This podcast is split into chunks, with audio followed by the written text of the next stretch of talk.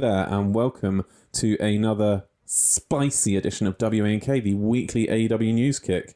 Um, we were going to have Pat. This was going to be Patrick's farewell show before he heads off to Pastures New on uh, Friday slash Saturday nights with uh, well afternoons with me on our Rampage review.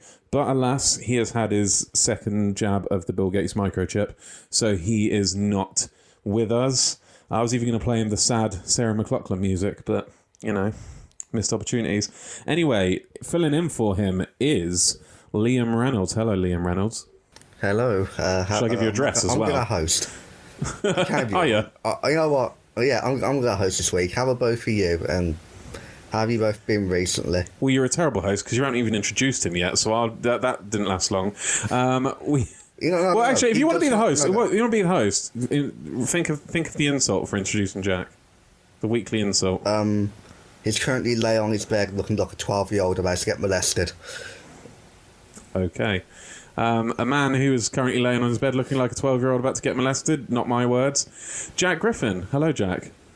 Hello, hello. Here is said 12 year old that's about to be molested. We need to stop saying that. I think we're going to end up. I think, I think we some said that too NSA many agent times. will end up in this in this in this recording session. Honestly, it's just my baby face when I shave.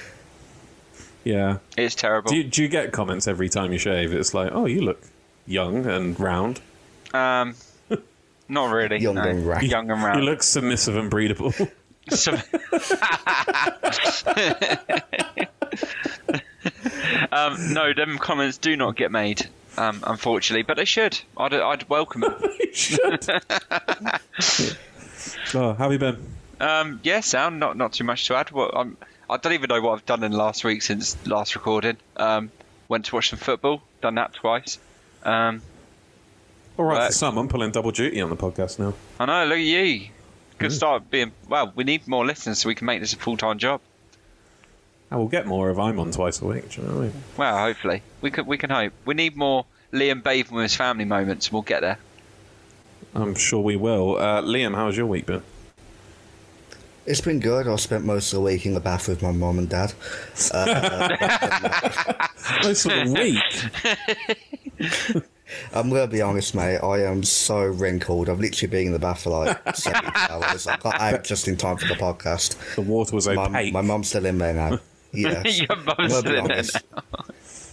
Uh, Birmingham water is Birmingham water is basically turpentine anyway, so my skin is absolutely awful. As Jack will know from being a honorary Brummy while he's over here for university. Well, I don't know if he's here permanently I Fuck it, who cares? But yeah, he's been in Birmingham for a few years, and I Liam, think we do talk. we- You know what my life is. it's not. You know what my Don't- life is. Not really. Not really. To me, your life is you go to work, you see your bird on the weekend, you go to a non-league game, and you chill and do fuck all else. That is I don't it. know what else you do outside. Nothing. Yeah, don't do He does this. fun? this. Don't, This is don't giving Jack a reason any- to live. Don't you? This don't you this weekly bullying session. You know what, Liam? You want to talk about my life? We can have a pint, you know, soon. But we got to talk Right, well- about some wrestling. We do. I It's would love Punkmas. It's. You know, I would. Happy Punkmas Eve, guys.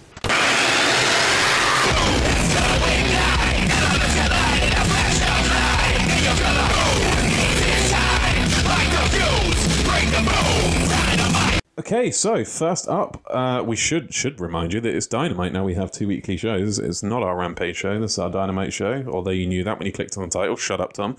It was Darby Allin and Sting back on TNT for the first time in 20 years, 20 something years. Know, I wasn't listening. Versus 2.0, the former Ever Rise. Uh, first off, before the match, Jon Moxley and Eddie Kingston came out for reasons unknown uh, and were attacked from behind by 2.0. 2.0, they get in the ring. It's 2.0 and uh, Daniel Garcia, I should say, in tow. Get in the ring and uh, basically their match with uh, Darby and Sting, it's implied, was scheduled for later tonight, but they want it now at the at the top of the show. Darby and Sting come down, and uh, well, actually, no. Sting comes out on onto the ramps and has them distracted, and Darby attacks from behind. Um, there was a bit of brawling before the match, and uh, and then the match started. So let's start off with Jack. What did you make of this one?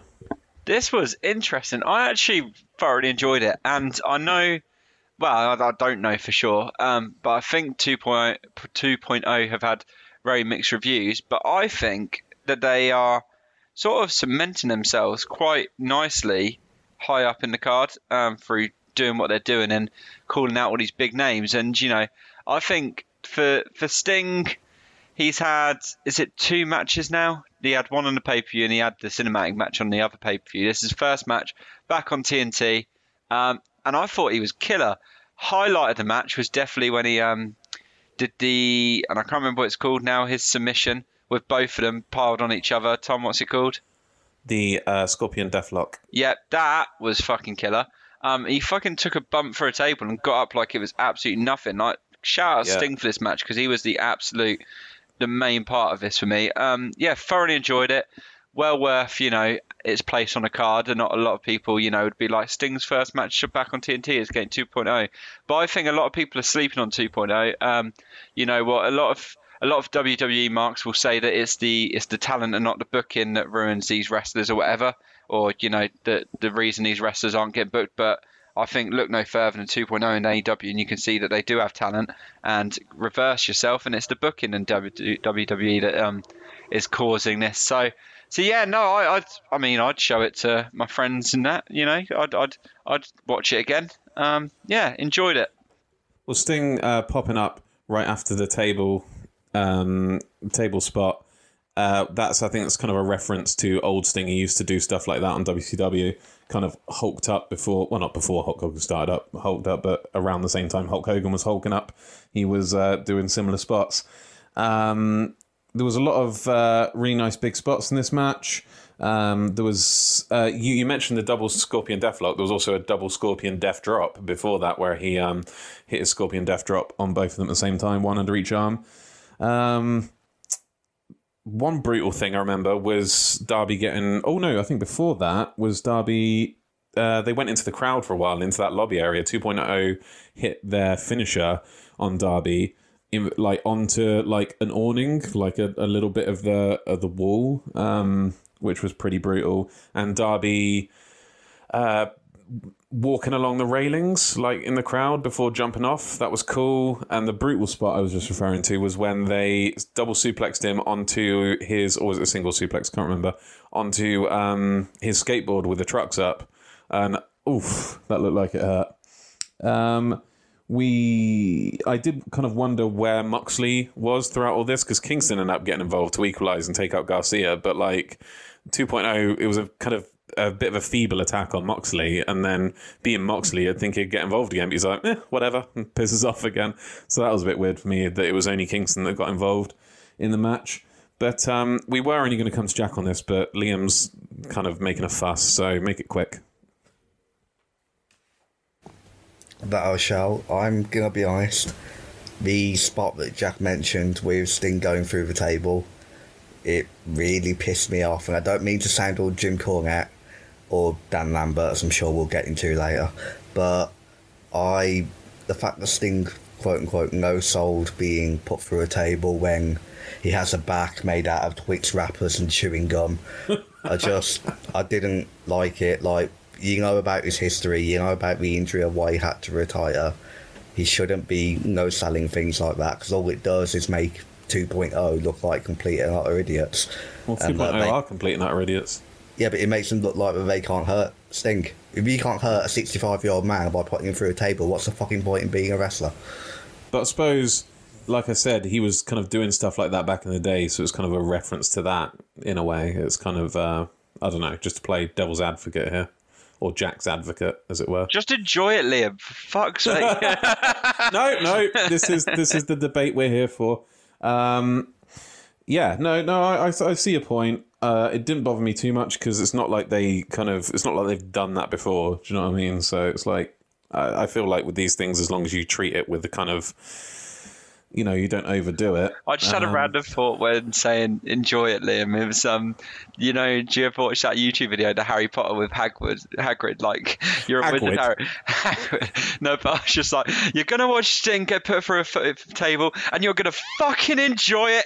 it's like, oh, classic. I, I do. You're gonna do spells. You're, You're gonna, gonna watch go to Sting put through a table. And you're gonna be fucking pleased about it. You're gonna be Classic fucking pleased about it. All, all Yeah. you Brits out there will know. Last thing I will say is um, 2.0. Ah, This is the thing. I really fucking hate the guy that talks all the time, Matt Lee. I hate both of them. They got punchable faces, but maybe that's a good thing. Do you know what I mean? It's just they don't feel like they deserve this spot. Like I don't think they're even officially signed, and they're feuding with fucking Sting. It's ridiculous. And Darby Allin, who's one of the kind of um, you know uh, big big stars. Also, kind of further cementing that Darby and Mox and Kingston have this kind of informal kind of partnership, which I think is important given what's going to happen potentially tomorrow. But yes, we will get onto that later. Next up, we had uh, Shawn Spears versus Sammy Guevara. Started off with a recap of earlier in the night. This was this was uh, Sammy Guevara's announcement, his big announcement that didn't actually even happen on the show. It was uh, obviously happened. I don't know. I guess it was on Dark or Elevation or something. Jack probably knows. But they said, you know, earlier in the night this happened, and it was Sammy proposing to his girlfriend, now fiance, Pam, Pamela, and uh, yeah, basically they cut to Shawn Spears saying he'll he'll make Pam an honorary member of the Pinnacle, uh, and that just this once she can be on top because the Pinnacle always on top. It was uh, a very good joke. Uh, so Spears tried to ambush uh, Sammy to start the match as Sammy was making his way to the ring, but Sammy caught him, and the match begun.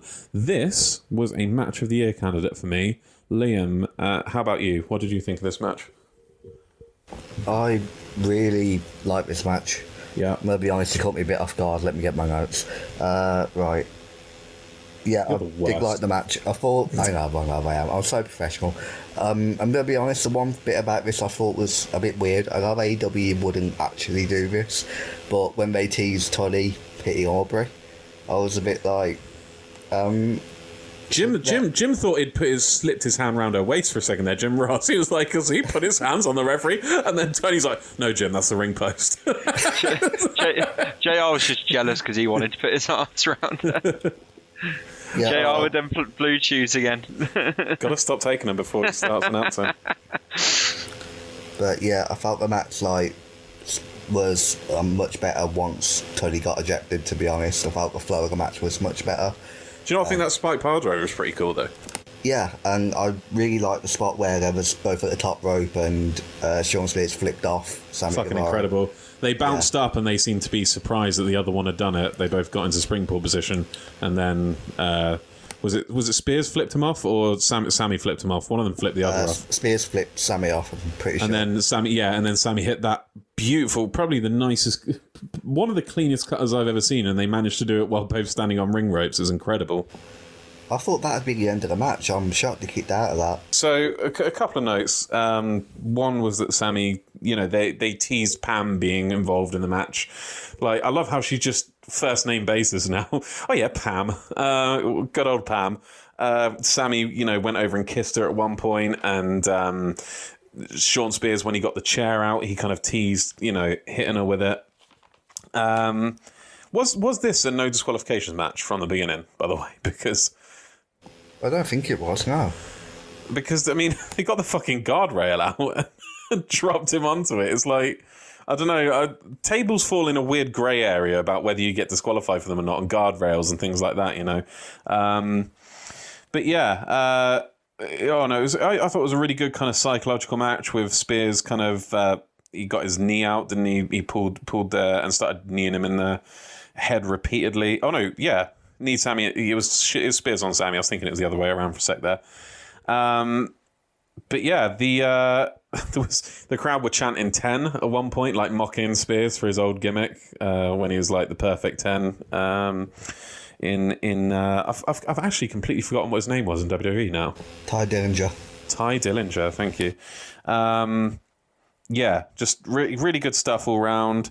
Um, Sammy went for a, a, what I can only describe as a double springboard cutter early on, where he uh, he kind of bounced from one rope, one corner to another corner, and then you know almost hit the cutter, but Spears avoided it.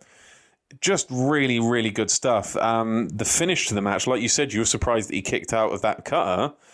Um, Spears kicked out of more than that. Uh, so, well, first off was a was the big kick out from Sammy was uh, Spears hit the C4, which is his finisher, off uh, I believe, off the top rope. Uh, so it was an avalanche C4, and Sammy kicked out of it. So, oh, crowd goes wild. And then um, outside the ring, they got the guardrail out, propped it between the ring and the and the barricade, and then Sammy stole uh, Shawn Spears' finisher and C4'd him onto the guardrail threw him back in the ring, hit the 630, which is one of his finishes, which he finished the Stadium Stampede 2 with. And Shawn Spears fucking kicks out of it. And uh, that was a, a, big false finish because I went fucking mental, and so did the crowd, even though he's a heel. No one saw him kicking out of that. I don't think one person in the arena saw him kicking out of that. Seen a few complaints, people saying that should be it, but. Um, I'm fine. As I said, as long as it's used sparingly, false finishes of this magnitude uh, just add to the drama for me. And um, obviously it ended with uh, with you know they they uh, I think Sammy was like kicking his head in at one point, and then he hits the GTH, and it's over. But uh, yeah, Jack, what did what did you make of this? Yeah, no, I loved it. I loved it. Um, I feel like after hearing your kind of reaction to it, it's made me appreciate it more than I did originally. Um, but that's not because it was a bad match. I think I just think I really enjoyed this dynamite. There was a lot. Well, to like. this is awesome, Chan. I mean, it, like, didn't the crowd catch you onto that you were watching something special? Yeah, no, no. D- d- crikey, that was high pitch. Um, no, no, no, no, no. It was it was good. I, and uh, again, loads of really cool spots. Um, yeah, my favourite was the um, the cutter off the top rope, especially oh, that little. So yeah. smooth. So Shout out to that again, and um, and yeah, no, I thought, you know, I just thought it was a really good match overall. I've not got too much really to add on that part. Um, Pam is a bit of a legend on the old Sammy vlog. But, so yeah, no, no, no complaints from me here. Um, really cool. Sammy obviously having a standout 2021. Um, arguably might be, you know, winning a, a WANK award at the end of the year. Who knows? Might um, be, might be. And Sean Shawn Spears, fair play, is really underrated and um, one of the unsung heroes, I think, of AEW. Um, and it's a shame we don't see him win more than we should. But you know, I think right result here for sure. Proving Cody right with that good hand comment, like not win, always a bridesmaid, never a bride, putting other people over, but that he can do very well. Next up, we had the Dan Lambert Amer- of American Top Team uh, cutting another scathing promo. Jack, like, okay, so first off, Right. He um he was with Junior Dos Santos and Andrei Arlovski, and I um I don't watch UFC, but I've heard of these guys, so I assume they're big just because I've heard of them. It's like if you've not if you've not watched if you don't watch basketball, you know like who LeBron James or Kevin Durant is or something like that. You've heard their names before, even if you you know you've not watched them or stuff like that. You know, it's like the fact that I've heard of them means well, they must be big, but like this is so weird because this has this has no right being as good as it is. But um, before I come to you on it, I will just say he, uh, he cut a, a, kind of weirdly right wing promo to begin with. It started out like he was hitting all the kind of Donald Trump's Twitter kind of kind of bingo cards, uh, you know, spots. He was saying he was saying, um, "Oh, what happened to free speech in this country? Uh, you know, these these millennial snowflakes and stuff like that, or stuff like you know, I can't remember the other stuff he was saying. Uh, just stuff like that, essentially. Um, and it." It, I, I'm going to be honest. I think Texas was the wrong state to do this in because he won over half the crowd when he was supposed to be heel. um, yeah. Uh, okay. So before, I, yeah, again, before I get your opinion on it, he, um, he, he's just he he had brought muscle with him. As I said, he'd brought Junior Santos, Andrei Arlovski with him, um, so that you know he couldn't get attacked while he shits on AEW and uh, talks about how you know, the, it's ruining wrestling, killing wrestling. He carried on his Jim Cornette shtick. Lance Archer came out and attacked him. Well, tried to attack him, and but got ambushed by the Men of the Year, uh, Scorpio Sky and Ethan Page. Jack, you talk for a while because I'm running out of words. This was a really good promo, right? But it's still confusing me as to why he's there. Yeah, uh, firstly, they addressed that this was going to be last week and not this week, but then never acknowledged that it wasn't on last week's show and instead it was in this week's show.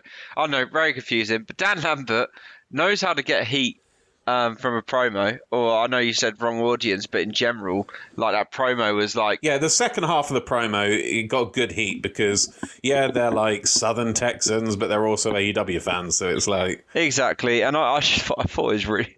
I actually thoroughly enjoyed watching it because I'm like, how much is this guy going to shit on the product before someone like batters him? Do you know what I mean? It's like it's like that guy in a pub that's always like just you can see as he's getting more and more drunk and the night's getting on, you're just like, this is going to end in a fight, or this guy's getting, you know how it's going to end. Do you know what I mean? It's just like, why won't someone just shut this guy up? Um, and anyway, it's just, yeah, so that made me laugh. Um, but no, as a segment, really fucking random. I don't know why it's happening or who Dan Lambert's, you know, paying off to be there. But I mean, I'm, I'm happy to have it as a regular thing. I want to it at this point. Yeah. I'm just going to roll with it. I want Dan Lambert to slag off the product more. I find it hilarious, um, even though we love it, but it's just funny. Um, but the whole thing, I, I mean, it seems like the Men of the Year on Dan Lambert's side, and now it's the Men of the Year versus Lance Archer. Um, so I guess that's happening. Don't know how I feel about it. I'm sure it'll be a fun match, um, but no sort of emotional investment as of yet. Next up, we had well, we had the tag title matches, the AEW tag team title matches, the Young Bucks versus Jurassic Express. I'll come to both of you on this one, uh, but I'll come to you first, Jack. Get off your phone. What did you think of this tag team matchup? I bet you liked it. Can't believe you just called me out like that on the podcast. That was. Mm-hmm. Mm-hmm. I was doing actually doing research, so you know it was podcast related. So go fuck yourself. Um, obviously, I liked it. OnlyFans. Imagine. You're on. Uh, you're on Enzo Amore's OnlyFans. I don't think it's a sexual one. His. I think it's like workout tips. um, I actually feel sorry for that platform because I swear it's actually made up for like shit like that, like content creators, and they just made it into a porn site. Uh, and the the creator of OnlyFans lives happily in his fucking mansion. Um, this match, yeah, no, fucking, this is like a dream. The all these sort of matches are my dreams. Young Bucks with anyone, um, but especially Jurassic Express, which are, you know, such a hot tag team at the moment. They have been forever. I don't think they ever will not be. Um, even more so, where, um, I was about to say actually is. I don't know how I feel about them adopting Jungle Boy's theme for like the whole I thought that while I was watching this. Yeah. Honestly, I had the exact same thought. But um, but you know, I mean, it's because the sing along factor, which is fair enough, and the because it's it's one of those ones where if Luchasaurus came out for a singles match, they probably wouldn't play it. So it just it just tells you that Jungle Boy is the main one. It's one of those things like yeah, it's like oh, I don't know. There, there are other situations where it's yeah, that's it. It's like when best friends come out all together. They come out to Orange Cassidy's theme. Yeah, if Chris if Kris Statlander comes out on her own she's coming out to her own thing. Yeah. Do you know what I mean? It's, so, it's an interesting thing they do. I, it's, one of those, it's one of those ones they kind of say this one's the main one because when they're a team, it's his music. When he's alone, it's his music. When it's someone else, they have their own music. Yeah, you know. No. So it's it's interesting to notice though. Um, but no, this match was um, I was very excited for this. This was actually one of the, a lot of the time doesn't happen, but it's one of the few matches where there was a lot of doubt, even going into it. Um, I not was, for me. Not for you. I was actually even before watching the match, I was like, I think they could lose the titles here. I was like, I, I don't know. There was just I just fancied it, and then um, even and then as I always I suppose say, the one I suppose the one seed of doubt was um the fact that Kenny lost the Impact title. And it's like, oh, is this the start of the fall of the Elite? One yeah. rather than the other. I suppose that was the seed of doubt. But sorry, as you said, uh, you said as you always say. Yeah, no, as I always say, the um the the key to a perfect match is even when you you know don't think the result will be what it is. Like I said, I thought it would be uh, Jurassic Express win, but obviously the the logical side of me was like it probably would be young. You know what I mean? The favourites would be Young Bucks, and but the the key to a good match is obviously making you believe. And I think you know this match did it. I mean, I've seen on um, uh, Cage match that um, you know this was the best uh, rated match of the night. Obviously. Um, I disagree. It's all subjective. But yes. Disagree. Um, I, I, thought it was good. I thought it was the second best match of the night. Yeah, I, I just thought it was class. Um, and you know, just just good good stuff. Like Young Bucks can get a good match out of any tag team at the moment, um, and this especially um, intrigued me with the revelation um, we'll announce later with the new uh, what's happening with the Bucks um, at All Out. Match. Yes, yeah, so yeah. so um, you know, could there be a part two to this? We'll see. But no, thoroughly enjoyed. Well, did you have a favourite spot or a couple of spots in the match before I list off some good ones that I've taken some notes on? Oh, um, I actually can't remember a spot. Enjoy right the match, but you can't remember any of it. I know, I know. it's because I always watch in the morning. The whole day's gone by. I'm trying to think now. Um, well, you could be professional and take notes like I do. I know, I know. Like Le- even Liam takes notes, and he can't even afford a fucking microphone. I'm working at the same time. Um, List some spots for me. All right. So we had well, it isn't so much a spot this first one, but we had Nick using the cold spray as deodorant outside, and then Jungle Jungle Boy absolutely fucking bodied him. Um, there was a nice hurricanrana over the ropes from Jungle Boy from like the inside to the outside. So he jumped jumped onto I think it was Nick again um, from the inside and hurricanrana into the outside. Uh, there was um, Jungle Boy hit. This was a big one. Hit an avalanche brainbuster off Lucha shoulders, Luchasaurus's shoulders. So they got up on the him and uh, him and probably Nick again. Nick takes all the big spots. Got up on the ropes and then Jungle Boy got him in like a superplex or whatever position, and then jumped onto Luchasaurus's shoulders, holding said buck, and dropped him. Yeah, no, I remember, that. that. one now. That one's fucking yeah, absolutely sick. Lucha. Oh, actually, no. There was a dropkick indie taker where um, instead of doing a regular indie taker, the Bucks got got him up for the regular indie taker. Um, Jungle Boy was in the tombstone pile drive position. Um, Nick goes up, but instead of doing the kind of split leg pile driver, he um, drop kicked Jungle Boy and fell backwards onto Luchasaurus, who was underneath him. That was one. Um, See, it's all coming back to me now. Now you've read all come back to you. See, this is why you take your own notes. So you remember it. Um, there was a really nice th- thoracic express. I think it's called their finisher. Um, it got broken up, so he didn't kick out of it. I think it was Matt didn't kick out of it, but um, sold it so nicely. Um, I will just give a rundown of uh, how the match went. So as well, Kenny came out didn't he, with the golden chair, and then it got used against them. So it was uh, history kind of repeating itself that Jungle Boy hit another brainbuster on uh, one of the bucks through the through the gold. Oh, it was Matt through the through the golden chair. Um, so it was kind of like you know a callback to that Christian match that uh, where the Young Bucks brought a chair to the ring and it cost Kenny the title. Almost happened in reverse. Kenny brought a chair to the ring, almost cost the Bucks the title. Um, Obviously, Good Brothers and Nakamura started getting involved towards the end. Although Jungle Boy fought them off, so it was technically a clean finish and a clean uh, clean win because Jungle Boy rolled up uh, one of the Bucks, but it rolled through and they got a, a BTE trigger in. And so it was te- yeah, like I said, it was technically a clean win, um, which was nice. Uh, one thing I one thing I will say before I come to Liam on this was there was so Don Callis was on commentary for this and um, he said, "I've got a soundbite of it as well." But he was he was talking about the Bucks. He was like, he said they were strong like a tractor, but also smart like a tractor. and and and the silence afterwards was deafening. I on my soundbite, I literally only recorded about a third of the silence afterwards because I've got it here. So have a listen.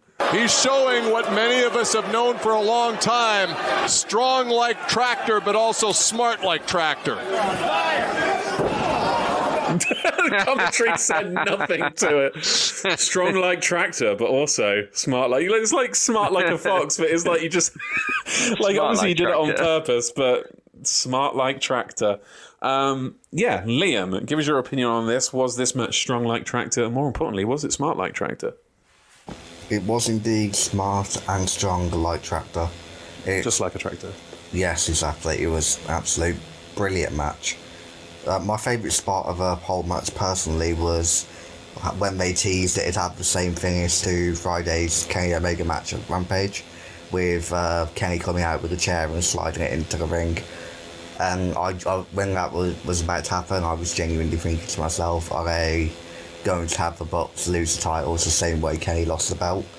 Yeah. But obviously that didn't happen. But so I'll scroll back to my notes. I'm, I'm professional as always. I'm sorry. It's yeah, but I've noticed that the Young Bucks tend to uh, they're having a good minute, in my opinion, a really great run of matches, uh, even for their level.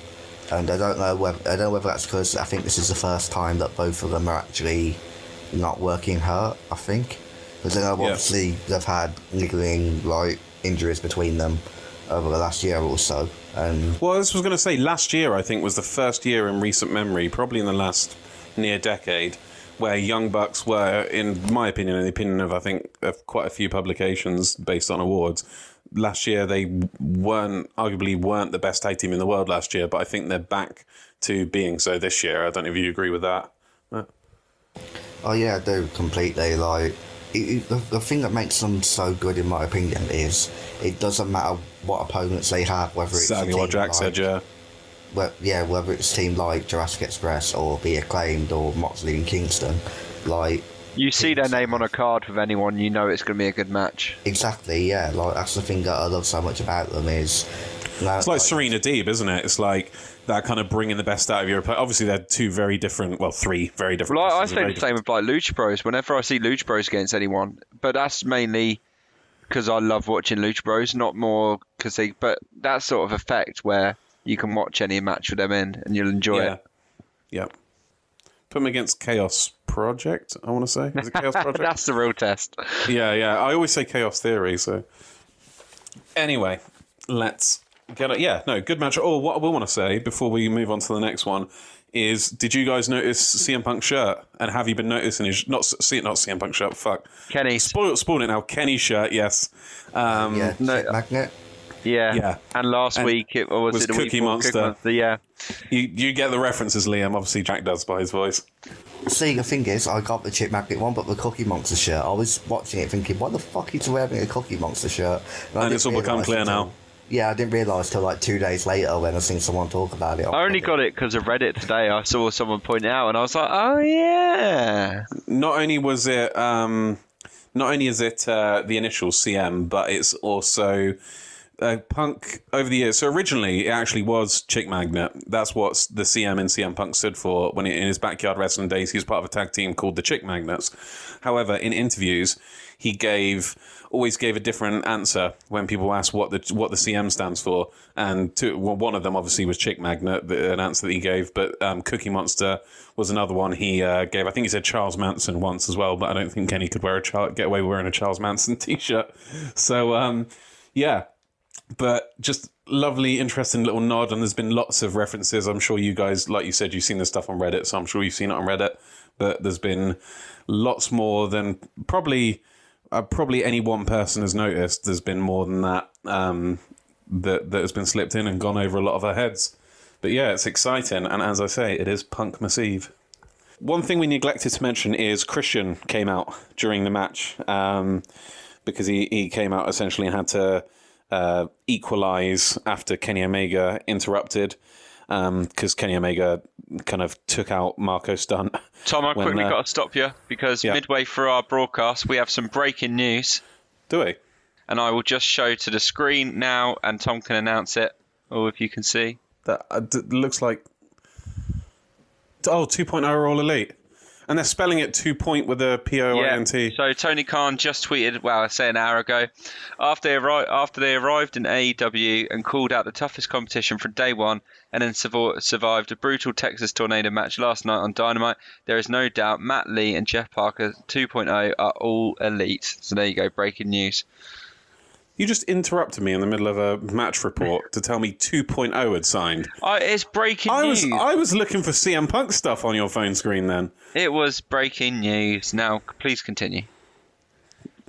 You've got to give the people what they want. People don't want 2.0 announcements, and then we could have done that. It could have waited. Anyway, Christian Cage came out during the match, and afterwards, um, Doc Gallows, with the help of Kenny Omega, carried him back to the ring after the match was over, and there was a big beatdown.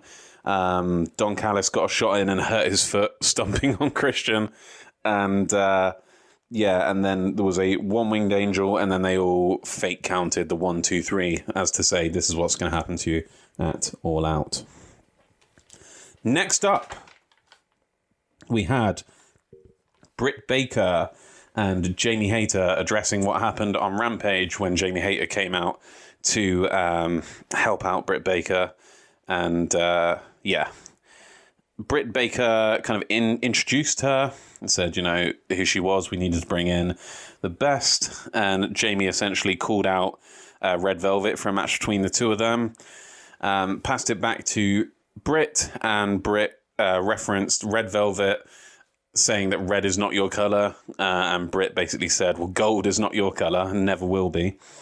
Um, and then they did the DMD thing. Jamie Hayter didn't join in, and Britt was like, "She'll get it next time."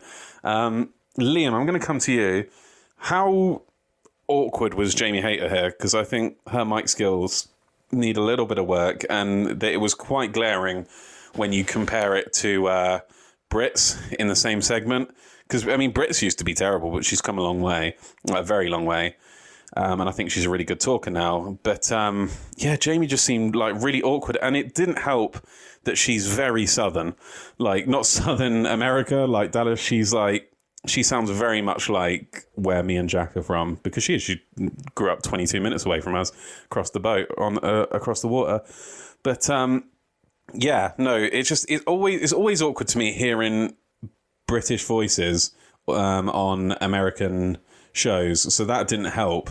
Um, but whereas other Brits like Pac and um, Kip Sabian, they've kind of refined their mic skills to the point where I kind of get over that and it doesn't sound awkward. And especially Pac sounds very different to where I'm from as well. So it's not like it's not that jarring because he's obviously from up north. Um, this just, yeah, this hurt my ears. I don't know about you. Well, I mean, with me having a Brummie accent, I can't really comment on the way people talk, but I'm gonna be honest with you. She literally sounded like what every stereotypical Brit sounds like in every American film I've. That was that's watched. exactly it. Yeah, and it was yeah. so weird. And it was it was like it was like she alternated between posh and chavvy as well. It was like she didn't know who she wanted to be with her voice. It was like let me tell you something, and then like, oh, you got it like that. It was like it was one thing then to the next, you know. Yeah, yeah, I completely agree. I mean, I didn't know she grew up so close to you lot, but when I was hearing her talk, from Southampton, yeah. Oh, okay. I was thinking like one, she just sounds incredibly not out of place is the wrong term to use, but even the promo style because of the way she was talking, it felt like it was getting dragged on a lot more than other promos that I've had heard throughout the night as well, which I'm gathering obviously um, she's probably going to have to adapt to, you know, upping a promo game and stuff I like think, that. So sorry to cut you off. I just I just want to say. I think I think her character could have benefited from not talking at all, don't you? Because like how she didn't join in with the DMD at the end and just stood there with her arms crossed. She could have just been this imposing bodyguard. She didn't really need to talk, did she? I don't think. At least at least not until her promo skills have. She's had a few promo classes. Well, that's the thing, yeah. Like you said, they didn't need to have a talk, especially when you've got Britt who can do all the talking for her as the mouthpiece of the little group anyway.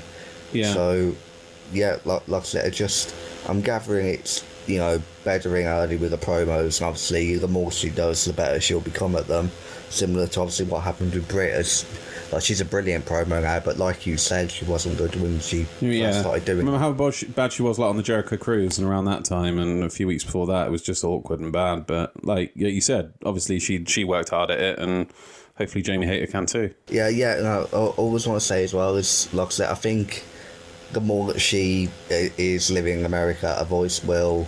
Because I've noticed a lot of southern accents tend to adapt over, like when they're in America as well. But sometimes that makes it more awkward because you get like this weird transatlantic accent from it. I know, but I still think that's going to be more understandable, especially for the American audience, than having, mm. generic uh, southern person in American film 200. I think as her voice gets more and more Americanized, I think she'll be a, a lot better promo for it because her speaking's going to be different and she'll be a lot more used to speaking in the AEW style. It is very interesting how you mention it specifically southern voices that change in America rather than northern ones because, um, like you said, Pac, Pac, Pack is still very, very Geordie. Yeah, um, and my, literally. My, go on. Sorry. I was just going to say, my dad's a Scouser. He's lived in America for like 20 plus years now. And um, st- and still kind of get asked what fucking country are you from because hey like mate bucket of chicken and a can of coke like so um, yeah did not change at all so it, it's a similar thing it is obviously our our uh, southern accents are very malleable i guess next up we had a promo from matt hardy um, where he addressed the rumours that he's been bullying Wheeler Yuta. Um, and said, "No, I've not been bullying Wheeler Yuta. We'll have a match. They've had a match now uh, at this point, so it was weird that they uh, they they announced that on Dynamite. Um, and uh, Orange Cassidy, uh, we also called out Orange Cassidy. Orange Cassidy responded that uh, maybe they should find out if uh, Matt can kick his ass, as he says. So that match is probably is that match happening at All Out, Jack? Do you think, or is that next week? Next week, yeah, that was it. Uh, that's why I asked because I did have in the back of my head that was happening someone else. Next week, we will see Matt Hardy versus Orange Cassidy. Very exciting. Next up, we had Tony Schiavone interviewing Paul White about what happened last week, saying, you know, you're a mate, you know, been a friend for a long time. Thanks for helping me out, my son. Um, and uh, Paul says he was happy to help him, but uh, it, that wasn't the only reason he did it because it was amazing to get back in the ring again. Um, says he has an announcement which he never actually finished, um, although unless the the uh, the announcement was that he was having the match. But anyway, he was interrupted by QT Marshall and his boys. Um, QT said something very scathing and said uh, there's a reason that Tony Khan hired you as an announcer. This is to um, to Paul White and not as a as an in ring performer. And then he pulled up X rays uh, of uh, of Paul White's hip, um, and then surgery photos from his hip replacement. Um, and at at this point, uh, I keep going to say Big Show. Paul White uh, responded by um, you know saying, "Oh, you think you'll uh, put up some pictures of my hip and my big beautiful ass?" uh, because the surgery photo included a bit of his ass in, um, and say, you know, you think that's going to rock me? And says, well, I've got some, you know, some for you. It will be Paul White versus QT Marshall at All Out. Jack, we're coming to you because your QT meter is at uh, 2.5 currently, I think. Where where is it now? The excitement about QT Marshall. It's 2.5 out of 10 at the moment. Has it changed? Oh, I'm trying. Yes. Yes. Gone up very slightly. So we're at a three, are we? Yeah, because I don't. I really don't want to push it too much because oh, get a nosebleed. well, I these, feel like high, high heights. Well, I, I don't. 10. I don't want to push it high because that would mean that I enjoyed this, um, and I you don't didn't. think I did. No, but I mean, what about this though? Hold on, have a look at this. My big beautiful ass. My big, I've got that for everything now. my like if you, beautiful ass. Yeah, instead of saying like my ass to something, I'll be like my big beautiful ass. Just got that on the soundboard now. Um, no, am I excited to see Paul White in a pay per view? Of course I am. Am I excited to see Paul White in a pay per view against QT Marshall, where there's only been a week or two of build? Not really what is there to this? If I hope it's a buy-in because, like, there's some good matches that are going to be on that all-out card, and to have QT Marshall versus Paul White in the middle of them just doesn't do it for me. That would that would not. We sell. said this. We said this last week. It's oh yeah, you don't want it to be on a buy-in exactly because that's not going to sell pay-per-views. Exactly. So yeah, it's just I don't. I don't know why this has happened.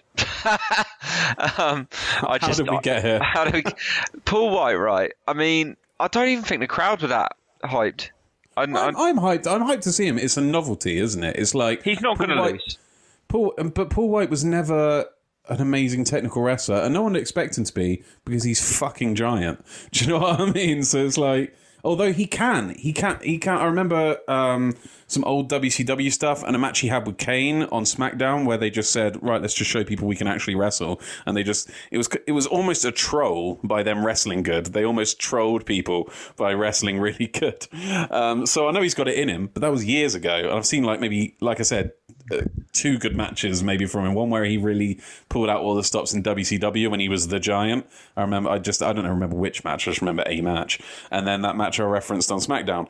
But he's had a hip replacement. Like I'm kind of with QT on this. That uh, you know. I don't think this will be a good match. Um, But I I think no, I, I actually think it could go the absolute opposite way. I think they could, it could be, it could look so bad even to those within the company, like Paul White versus QT Marshall. Oh, it and the, what they'll do is they'll pack it full of spots that kind of look like exciting, but maybe aren't Yeah. like, gonna gonna hurt Paul. Um, and there's just gonna be, it's just gonna be like a one spot, then another, then another, like you know, maybe, you Yeah. know, a, ta- a table spot or a kind of you know, he, I don't know, punching him through a table or something like that. The only thing I can say is fair play, Paul, because you know he's come to AEW and he's having the time of his life, and you can see you know he's enjoying it. So that's enough for me. I mean, you know, it's nice he's having a good time. It is. He is definitely. having a good time. Well, it's the Paul White. My big beautiful ass. Next up, we had uh, a Jade Cargill reminding us she still exists um, with Mark Sterling. They basically they set their sights on Kiera Hogan, uh, formerly of Impact Wrestling, now wrestling on Dark slash Dark Elevation. Apparently, she's had some few good matches recently. Jack can attest to that. Um, Jade, Jade, and uh, Mark Sterling both compliment Kiera Hogan. Um, and uh, obviously challenger to a match. I think the match they have are they having a match on Dynamite? Rampage on Friday. Rampage. So yeah, one of the major shows. So we will see finally see Jade Cargill back in action on a, on a prime time show. Or I don't know if ten o'clock's prime time, but you know on a on a main show. Um, also, they kind of uh, they kind of dissed on uh, Fuego a bit. Like Jade was like, "What was his name?" Like, um and then uh, Mark said, "As a reminder, Fuego, up, Fuego." It was fun seeing Miro deck Fuego because they kind of compared the situation that what Jade's going to do to Kiera Hogan is similar to what Miro did to Fuego del Sol, but said, "Hey." You know, he got offered a contract afterwards, so maybe it will work out for you getting your ass kicked by Jade. So, you know, that was a nice little reference. Still, uh, not much to this other than you know the announcement that we will be seeing Jade Cargill again. Next up, it was Tony Schiavone interviewing the Elite. So um, there, there was an announcement during this segment that there will be a tag team elimination tournament to decide the next challengers for the Young Bucks uh, titles, and it will be in a steel cage, a solid steel cage. Use MJF's words. Uh, the competitors are the Varsity Blondes, who will be facing. Uh, I think. Wait, is it? Uh, will they be facing Lucha Brothers? Am I right in saying that, Jack? Or no, Jurassic Express. So on Friday, on, no, So no, it's- on, Yeah, Fri- on. on Friday, it's Yeah. Private Party versus. Um, no, no, sorry, yeah, Private Party versus Jurassic Express, and then it's Varsity Blondes versus Lucha Bros. yeah, so there you go. would imagine it'd be Lucha Bros versus Jurassic, Jurassic Express, which yeah, would exactly. be fucking first thought. killer. My first thoughts, exactly. But the well, the final's not in the steel cage, is it? It's the match versus the Young Bucks will be in the steel cage. So you'd imagine that. Yeah, yeah. or you'd imagine that um, that it will be um, Jurassic Express and Lucha Bros going through to the finals, and then I would think Lucha Brothers winning because we've already Yeah. seen the Jurassic Express have their title shot. I also think because Lucha Bros and Bucks have a big rivalry, um, I think whoever is facing Bucks at All Out is going to win it. And I think, um, you know, it's an, the reason to add the steel cage is for a new stipulation um, that, you know, and Bucks and Lucha Bros pretty much done, you know, they've done normal tag matches, which wouldn't be boring again. But they've done um, they've done you know the um, the ladder match. Um, so it's nice to have a different kind of stipulation to see these two in. Well, I was going to come to Liam on this one, but I'll give him the next one instead because. Uh, Sorry, I've up that from you, Liam. You did, yeah. So I did come to you for the information, so it's sort of my fault for being a dum dum and forgetting who was facing who. Next up, we had Taz come to the ring, introduce Hook. The hookers were going wild during the previous segment. We heard the uh, the hookers in the crowd chanting for Hook. Um, and uh, yeah, he introduced himself. Like I said, introduces Hook, then in, introduces Ricky Starks. Ricky Starks makes his way to the ring, and Ricky calls out Brian Cage. Um, and we're thinking he's got no security detail. He's a heel. Why is he calling out Brian Cage? And it turns out because Powerhouse Hobbs has laid out Brian Cage backstage. Um, so we cut to that and then Brian Cage very quickly starts getting to his feet and battling back against uh, Powerhouse Hobbs, and then Ricky and Taz and Hook all start panicking and say, "We got to go, we got to go." Felt very, very rushed in my opinion. But Liam, I don't know. Give me your your take on this, and are we going to see uh, another FTW title match at All Out potentially? Potentially, that could be the pre-match, uh, pre-show match. Uh, so me clear my throat and start again. Um, yeah, to be fair, I mean, I, I know I read, I read on Reddit that Brian Cage versus Ricky Starks was apparently meant to be a match on this Dynamite, and it got removed from the website last minute. So I'm gathering they're going to have a match at some point, or whether they're going to do Brian Cage versus Will Hobbs first, maybe yeah. potentially. Uh, also, Will Hobbs's um, drip yesterday. That fucking outfit, man. The fucking dungarees. He just looks like a fucking killer. Like it suits him a lot more than Leatherface having wrestling attire. Literally, yeah. It, like having wrestling the dungarees. Fuck it, I don't care. But like like you said, yeah, it felt rushed as fuck. Um, I don't really have anything else to add to it that you haven't really said already. This is what I mean. Do we really need Chris Jericho reminding us that he has saying absolutely nothing, but just reminding us he has a match later in the night, which you know it's the main event. We don't really need reminding of it. Do you know what I mean? Yeah. Like, and that, can we have like an extra two minutes on something like this so that they're not like, oh, we got to go, we got to go, and then just bustling out, and then the commentary team like not even giving it, like I said, a time time to breathe and just going straight on to the next thing. Yeah, yeah, com- completely agree, mate. Like, I, I'm gathering we'll probably get Hobbs versus uh, Cage maybe at the next Rampage or something. Um, obviously, if Cage wins, he'll get a match versus Starks at All Out, but I think they wouldn't carry on doing what they're doing if it wasn't going to end in another match between the two. They'd have no other reason to carry this on, in my opinion. So, yeah, I just I don't think that honestly don't think that Team Taz has been involved in a single interesting angle. Really, so, I mean, it kind of peaked for me. Funnily enough, during that match, the FTW title match where Ricky Ricky Starks won the title, and that was just on the merit of the match alone and how hot the crowd were because they were back on the road. Not so much, you know, not so much um, the angle itself. The like, like I said, I don't think they've been involved in a single angle that excited me. The Darby Allin stuff, and then this kind of split up stuff. I'm just, I'm just not interested in it really, and that's that's a big problem in wrestling, I think. But they, you know, they seem to be doubling down on it and sticking with it. Just someone needs to shake them up, in my opinion. Next up we had Death Triangle um, being, I think it was Tony talking to Death Triangle. He was on a lot of duties tonight. We didn't have any Dasha tonight. So, um, yeah, the uh, Andrade is still after after the Lucha Bros, trying to poach them from him.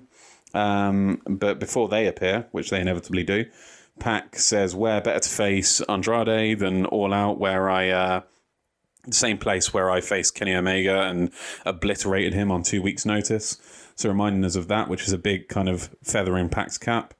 Um, and uh, yeah, uh, then Andrade and Chavo interrupt and inform them that uh, if if um, Pac wants to face Andrade, he has to agree to Andrade's terms, and then they pull out a big kind of two hundred odd page document uh, Liam, it's pretty obvious the terms are that if he loses, he loses Lucha Brothers. Are, are, are we kind of agreed on that potentially? Uh, yeah, I think another one could be that Andrade gets to have Ric Flair in his corner potentially, or something like that. I mean, Maybe given the size of the document, it might be both. Yeah, true. I mean, it's a massive wad of paper. It might, they might also be because of the size of it. They might also be doing something like where they're slipping in some small print that they, he didn't notice or something. You know. Yeah, uh, completely agree. But uh, I mean, to be fair, I don't think it's necessarily going to be if Andrade wins, that he gets the Lucha Brothers. I think the Lucha Brothers custody of Lucha Brothers match. Pac. Yeah, we've been saying this that this yeah. this um this feud would feel a bit weird if they didn't. Now, to be fair. Exactly. I mean, when you think of how Andrade's treated the Lucha Brothers, even with like you know the five star limo and everything else, and he's and obviously they, that's the thing with wrestling. When the heels make a very valid point, you kind of a bit conflicted, and everything Andrade said about you know how the Lucha Brothers won't be champions while they have Pac as manager, and they'll have a much better. But the thing is, what but, what Pac what Pac keeps addressing though is that they're their mates. He's not their boss, and whereas Andrade wants them to work for him. Do you know what I mean? So, um, and Andrade keeps coming and saying, but keeps insisting that Pac is their boss, and he's saying, "I'm not your boss." You know, it's uh, I don't know where you've got this idea from. So, yeah. To be fair, yeah, you've done me over there and made me look like an idiot. So thank you for that. Uh, it's, no, it's a valid point. Like you say, no, no, you say, no, you say saying, of course. you're seeing it from his perspective, but yeah, like like I said, it's you know they they this is where they this is the this disagreement essentially is kind of the the basis for the entire feud. So. I do think, like, I do think it's ending with Andrade beating Pac and him having the Lucha Brothers with him, whether that's terms of a contract or they cost Pac a match or whatever that's how I'm expecting that angle to finish it all out. Uh, I mean, whether it's the group will grow after that, and they'll have more people as well as the Lucha Brothers and Andrade. We'll have to wait and see. But one thing to ask either of you: who's the bloke that's currently with them who's not Chavo Guerrero? I don't think I've seen him in a wrestling capacity before, but I don't know whether he's been on the Indies before. And the guy, the guy who's what with Andrade. Yeah, and he just, I think he just holds some paperwork with him all the time or something. I, I didn't take enough notice to, you know, give him a scan if I recognised him or not. I'm afraid. Oh, okay, that's fair. I was just. It probably, probably is a probably is a wrestler in the same way that Mark Sterling is a wrestler when they used him as you know um, part of MJF's you know thing, pretending he was a lawyer. But yeah. he is a lawyer. is he a lawyer? I mean, it might be. Do you know what I mean? Uh, Luchasaurus has a PhD, didn't he? Yeah, and Britt Baker's a dentist. There you go. So people can have more than one job. Breaking news.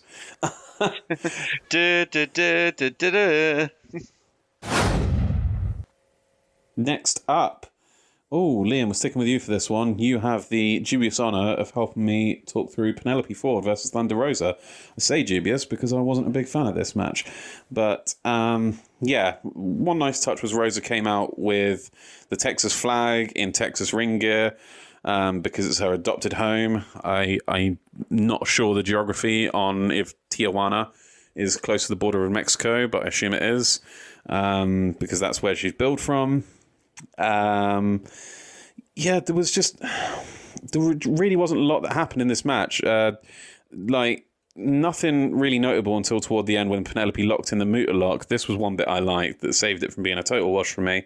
And Rosa did some really fantastic mat wrestling to. Um, you know, uh, first there was a pin because Rosa's Rosa's uh, near fall, I should say, because Rosa's shoulders went to the floor. But um, that was just a transition into a submission of her own. But then Penelope Ford, I believe, executed. She went for like a, a I would say a Roderick Strong style backbreaker, but executed it so sloppily. It didn't. Her knees didn't even connect with the back. It was more like the side, and they just kind of fell to the floor. Um, yeah, very poor. And then Rosa, uh, you know, quite abruptly submitted uh, Penelope Ford. So I don't know what you made of it. Maybe you thought it was fucking amazing, but I, you know, I'd rate it in the low, low scoring range, three or four out of ten or something. Yeah, I wasn't the biggest fan of the match. I felt they both had a bit of an iffy start, to be honest. Uh, yeah. Like I just they they did recover, and I think the reversals late in the match did help them recover a lot. And um, the best thing about this match, uh, I'm really sorry, Molly, but it was 100% Penelope Ford's outfit. And if I have to die on that hill, then so be it. But both women are capable of bettering the ring with other opponents. Maybe they both just had a bad day at the office, and maybe if they did have another match in the future, it would be better. I'm going to be honest. This is going to be a controversial take, um, but and and this isn't to say she's a bad wrestler by any means. I think Thunder Rosa is a little bit overrated. Do you think that's partly because of the lights out match, or do you do you think that before that as well she was kind of overrated? I think before that she was a little bit overrated as well. I mean, she she's improved and she's come on leaps and bounds. But thing with the lights out matches that didn't really, you know, weapons and stuff like that can mask a lot of kind of weaknesses. Do you know what I mean? Um, and yeah, I just I don't. I don't. I don't think she. Oh, th- but this is the thing. I don't think Britt Baker's the best wrestler in the world either. I think she wrestle. I think Britt Baker specifically wrestles a style that wouldn't be out of place in WWE. It's just she's very over in her character work, and that's the same thing with Thunder Rosa. She's got fantastic presentation. She's got an amazing look, and you know she's. I mean, I'm probably being a right dickhead here. She probably has some fantastic matches in NWA. I just haven't seen them on AEW yet, really.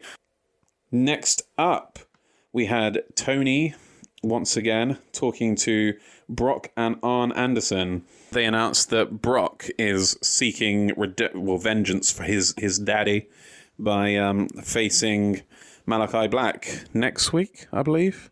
Or no, on Rampage. Yeah, no, no, it's next week. It's next week. It's not on Rampage. It's Oh, on next week's Dynamite. This match, I'd be surprised if it lasts longer than a minute. Just imagine if he just clocked him with a finisher. honestly, I hope he does. I honestly hope that it's an absolute squash. just eat shit and like flops to the floor. Or, or with Arn ringside, I hope he just absolutely toys with Brock to the point, like, like with fucking um, what was it, um, Austin Gunn when he had Anthony Ogogo and it literally looked like Austin Gunn was gone, wasn't it? He was Yeah. bleeding in absolute pain. I want that. I want that again. Uh, I, I loved that because I I'd been wanting that. I'd been wanting to do that to Austin Gunn for about three months at that point after he got old. I just the thing I love most about that moment is just how cocky Austin Gunn is coming in and Anthony Yeah, Ogogo gonna fuck him up. and it's just like He's having a fucking organ replacement. Have we even seen him since? Like No, he's dead. He's dead now. He's gone. next up, we had a promo from Miro, our weekly promo from Miro. I'm going to start. I should start doing the sound bites of the. Uh, of the you know what he says about his wife.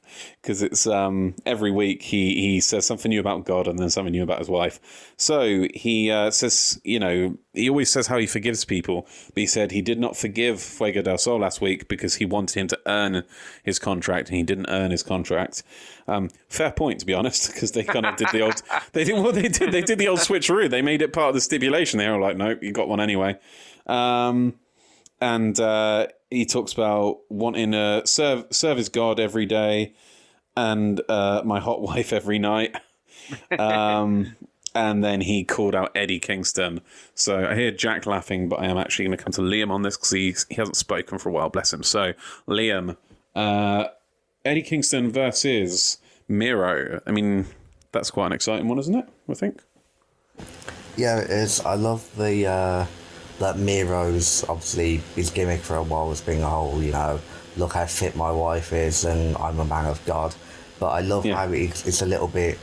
I don't want to say serial killerish, but it's like he's listing who his next victim's going to be before he's It's- even had a match with them. Which I love that little touch. It's Gimmick of the year for me so far, honestly. I love it. Something different, like saying Eddie Kingston, you're next. Pretty much, obviously similar to a certain Goldberg. The typical match you'd expect between them two, very hard hitting, very.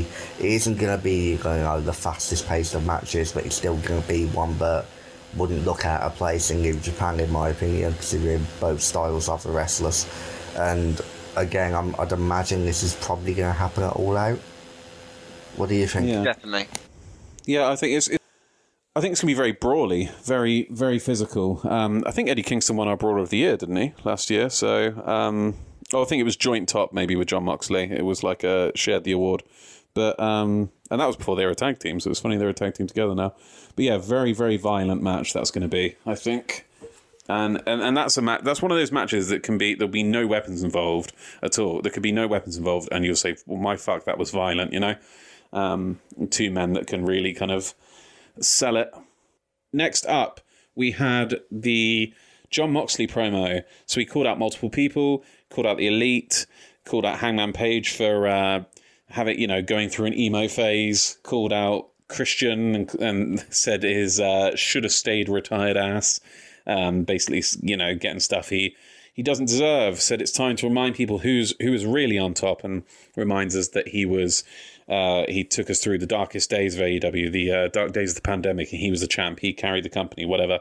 Um, and then mentions Daniel Garcia has challenged into a match, and you know gets very intense in the camera and says, you know, make sure this is what you really, really want. What do you really, really want. Uh, Jack, is this what Daniel Garcia wants? Does he does he really want some of this? um, I don't think he will want some of this come Friday, but um, you know, I think he's going to send it back to the kitchen. I don't think he wants any of this. I don't think he does. I think he'll he'll ask to see the um the Has to see manager the manager, yeah. and get a refund because I don't think this is what he's ordered. Um, no, this will be, uh, you know, this will probably be a seven-minute long match. Uh, Jon Moxley winning and this doing But nothing. this is on Rampage, this match, though, This isn't it? is on Rampage. This is the Rampage main event. So Daniel Garcia. So okay, so we're dodging around it. We're we're trying to mimic AEW by not really talking about it. But CM Punk's debuting at the end of this match because Darby Allin's going to get involved because apparently he's mates. You know they've been establishing over the last few weeks with uh, with Eddie Kingston and um, and uh, Jon Moxley, and obviously they share rivals in Daniel Garcia and 2.0. So obviously it's all going to break down. Darby Allin's coming out because he's basically been advertised for this despite not being on the card. Then Punk's going to come out uh, because Darby's out there. Who would have thought that Daniel fucking Garcia would be involved in CM Punk's in, would be involved in the match that prompted CM Punk's return to wrestling? And this just okay. Here's probably one reason why I really don't like 2.0 and Daniel Garcia because they came from nowhere and they're facing Sting in his first match on TNT in 20 years. They're being involved in CM Punk's return, and it just feels like you don't. Why? Why you don't deserve? There's so many people who could take the. You, you know, you just shown the fuck up. Who the fuck are you? Like, how dare you be involved in these angles? It's ridiculous. Like, am I am I living in Bizarro land? Why the fuck are 2.0 and Daniel Garcia involved in these iconic moments now? I don't understand. Oh, it's funny though. Like I said, maybe maybe this is some genius fucking heel ploy, and uh, and the reaction they've got out of me is exactly what they're supposed to be getting. like it's super meta that they're booking them into these spots to be like, ah, fucking trolled you. It's like, oh yeah, you trolled me. You fucking tainted CM Punk's return with Daniel fucking Garcia. 2.0 are obviously going to make an appearance to equalize things, and it's like, why are they involved in this shit? I don't understand. make it make sense. Obviously, I'm joking. They haven't uh, tainted CM Punk's return. Nothing could taint that. But uh, yeah, it, it just is bizarre to me. Next up is our main event of the evening the fifth Labor of Jericho Chris Jericho versus MJF. First off, got to talk about that a cappella Judas, haven't we? It was beautiful stuff.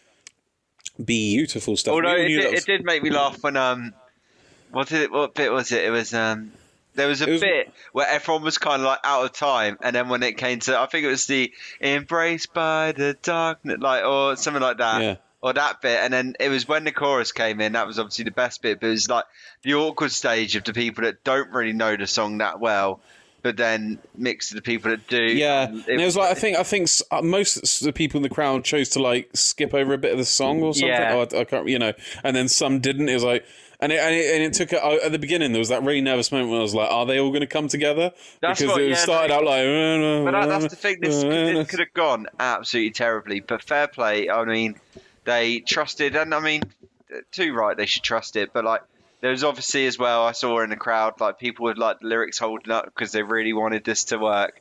yeah. And um, I, th- I think it paid off in the end. And like I said, it definitely could have not paid off. Um, but I think you know, fair play, Houston, Texas. You done your homework. You at least you know remembered the lyrics and re- re- rehearsed, and it paid off. It was it was really cool. Um, and yeah, definitely what a moment, wasn't it? what a moment. And as the commentary team sold it as well, um, after it finished, it said, "Well, that was the first stipulation, and that's already been kind of like yeah, back, off." blown, blown up in his face. yeah. Yeah. So no, very good. Uh, that's your opinion on the intro. But what about the match, Liam? Let's come to you. What did you think of our main event? I thought it was as good a match as both of them would have had, and Absolutely agree. Yeah. I don't know whether you two are going to shit on this part of the match, but I think the wrong person won. I genuinely think that Jericho should have won here. Like, I don't see what the entire point of having Jericho go through all these labours was if it was just for him to tap out. I kind of get what you mean, Liam, because I've seen a lot of stuff agreeing, and the only thing I saw as well is maybe another rematch or whatever. But I don't know. I get what you mean though, because the main criticism people had was like, Ali literally beat Nick, beat Nick Gage in you know that that match, and he's gone through all this, and he loses to a fucking you know tapping out. Do you know what I mean? It, it was like people obviously saying about how he experienced a lot worse in this in this um this run, and he taps out to that, and it kind of feels like a bit anticlimactic, and yeah, I mean, Well, that's the thing with it. Like, sorry to interrupt, but that's the thing that's pissing me off. Like, it's probably going to lead to another match at All Out with a bigger stipulation. But why should MJF have another match? He's beat him clean. MJF has nothing to prove to Jericho now. He has no reason to face him. Again. MJF didn't even So- need this match, did he? But that's when he was like, all right, So- well, you can have this match if you do these, just for shits and gigs. And now That's it's what like, I mean. Yeah. And then if, if you're MJF, you literally would be pissed off. It's like, what do I have to do to fucking keep you down? Like, you're not, like, how many times do I have to beat you? Do you know what I mean? It's like, I'm gonna. Sorry, go on. No, no, carry I on. say like MJ, MJF literally owes Jericho absolutely nothing out. And the last thing I will say before I'll, Tom can actually talk about me interrupting is surely with MJF winning this now, he's in line for a AEW title shot soon soon down the line, potentially maybe at full gear. Well, I'll um. First off, I'll start off with giving like a kind of alternate view of it. So imagine Jericho does win this. Um, it's those kind of things like you can't please all of the people all of the time. Imagine, if you will, Jericho wins this, wins it clean, and you know what people are going to say? They're going to say he's been through four grueling matches. They've sold how grueling these matches are. He's a fifty-odd-year-old man, and up against like one of the, and he's just buried this young hot prospect, one of you know the future, the future, the biggest future heel, well, cu- one of their biggest current heels, well, if the, not their the, best four, current the heel four pillars as well. the four pillars Okay. exactly and it, you know they've just sent out a 50 something year old man to cleanly pin a fresh un unbattle weathered you know young guy that should be like you say in the main event title picture at this point like so you know a, a, a No, guy that's there. Yeah so you know that's exactly what people would be saying if it went the other way and they'd have a point there too so it's not you know you can't you had to pick you have to pick one do you know what i mean and there's going to be criticisms on either of them I think I would just like a bit more kind of from the match either a dirty finish to ha- then have the rematch to fully end it, or like just the, I think the actual finish to the match and how he tapped out and all that. I just think it could have been a bit worse. And also, if they the whole um, you know ban and Judas effect, but using Floyd kind of thing, it was a bit. I know I've seen a lot of people mention that online about how you know the, and moaning obviously about the ref, but I know we've mentioned it before about the refs in AEW and how they turn a blind eye to stuff. But um, I, yeah. I'm gonna I'm gonna say I, I don't I don't hate this ending um because because you know I don't I like when wrestling's unexpected. I like when it's unexpected and it works. And while there are criticisms about this ending, I do think it still works in the same way it would have worked if it went the other way when there'd still be criticisms. Do you know what I mean? Um, and it was genuinely a shocking moment that's going to stick with me seeing Jericho tap because Jericho doesn't really tap because he's a submission guy. I mean, I'm sure he's tapped a few times, Kurt Angle or Chris Benoit or whatever, but he like very, very, very rarely tapped. Um, I mean, he's had a couple of ultimate submission matches, I think, so he's probably tapped many times in one match, but those don't really count. Do you know what I mean? It's a stupid concept. Um, but yeah, it it's just it's this is um I don't know what to say about because he he had the injured arm and MJF was targeting the arm the whole time and uh you know MJF's finisher targets the arm so it's like okay well that kind of makes sense and to me the finish was he you know he went for the Judas effect and then remembered he couldn't use the Judas effect and stopped and that's what cost him. And it was kind of his honor that cost him, which sounds weird because he did get the bat involved, but he knew, I suppose, he knew that if he used the bat, you know, it was it was it was it was fair. It was a it was an even playing field because MJF was trying to use the ring at that point as well, so we could point to that. But if he used Judas Effect, even though the referee wasn't looking, I don't think when he went for it because she was get I think she was trying to get rid of the ring or whatever. Um, if he'd used Judas Effect, then he knew MJF could say, "I oh, used Judas Effect." Um, so yeah, technically he could have still done it with the with the referee's back turn. So it, that kind of made it a little bit of a weird finish. But the same way, I think it came down to wanting to beat MJF on MJF's terms. That was just stu- stupid. I'm sorry. You think it was? You think it was stupid? You don't think it was like what I said about him? You know, that was MJF's terms, and if he he wants to beat MJF on MJF's terms, sort of thing. Uh, see, I, I don't think Jericho has ever struck me as type of person to fully respect that. Surely Jericho he's going to think, fuck the terms. I've been through hell to get this match with MJF. I'm going to do whatever I have to to beat him. But isn't he going to think? Isn't he going to think though? Then MJF's always going to tell him he never really won, like because that's something MJF would do. Hmm. Well, maybe yeah, but like I said, it's just I don't see how the feud carries on now with the way the match went. But if I'm wrong, then I'm wrong. I don't, I don't know if it is going to carry on, but I think if it does, then it will just be, you know. Well, do you think Jericho's taking some time off now? Because I'm pretty sure Fozzy due to tour the yeah, UK and the US said that, yeah. months. So I don't do think, think, it should carry on. I think honestly, I think this was. Do you not find this um, memorable in a sense? The fact that like like what I, I said about Jericho tapping out because he's not a tapper, is he? No, I, I, that's a good take to be fair, and something I never um, really thought about in terms of this match.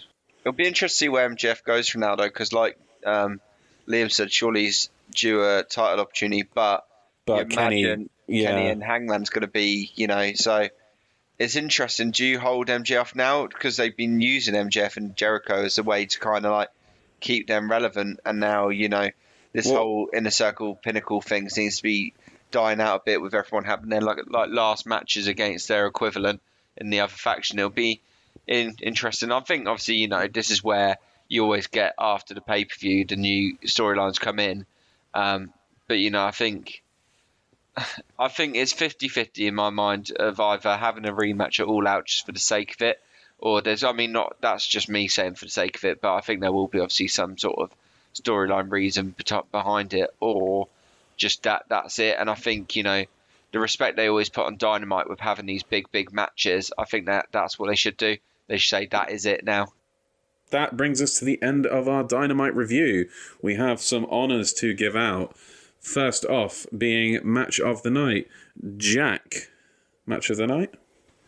For me, I'm going to go with the tag match. I am going to go with, you guessed it, uh, Shawn Spears versus Sammy Guevara. Liam.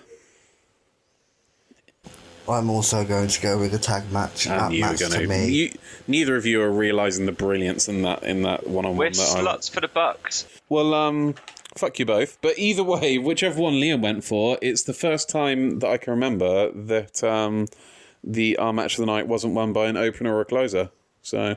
Yeah, that's true. It's usually yeah, no, it's, yeah. Well, I mean, nine times out of ten, it's the main event, isn't it? But yeah. In fact, in fact, I can't ever remember giving a match of the night award to a match that wasn't the first match, the last match, or the women's match. And yeah. when it's the women's match, it was Serena Deeb involved most of the time. so we don't have heel moment of the week because the week is not over, and Patrick has taken that to uh, Rampage. We'll have to introduce a segment for Jack. He's been begging for one for ages. We have yeah! to there. We can't. We yeah, not this week though. We got to talk about it. We got to can't just introduce them willy nilly. There's a lot of thought goes into this stuff. But um, I will keep my shocker on this. It'll be shocker of the night rather than shocker of the week. So the shocker for me was just the women's match. I think it was poor, and uh, that's that. So next week's card, well, not next week's card. I've got to get into the routine of saying this. This, is, this, has been a really unprofessional show. This is a new low even for us. I've been all over the place. Rampage card, please, Jack. Yes. I mean, we've said it already, but just reiterate it for people, Of course, their memories. of course. So we've got an AEW World Tag tit- Tag Team Title Eliminator Tournament first round match between Fr- Private Party um, with Matt Hardy versus Jurassic Express. Uh, just a normal singles match in the women's division between Kiera Hogan and Jade Cargill with Mark Sterling there.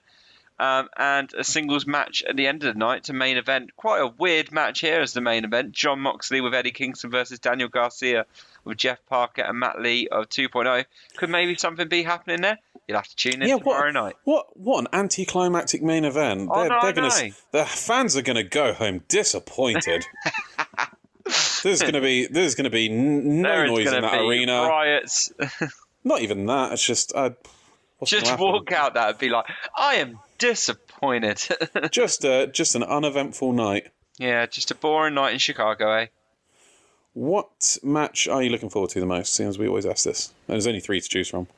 There is, and I am going to go with surprisingly the women's match. Uh, Liam, same question. Taking out any other influences that may or may not happen before or after matches, uh, as matches themselves, which one um, do you think shows the most promise?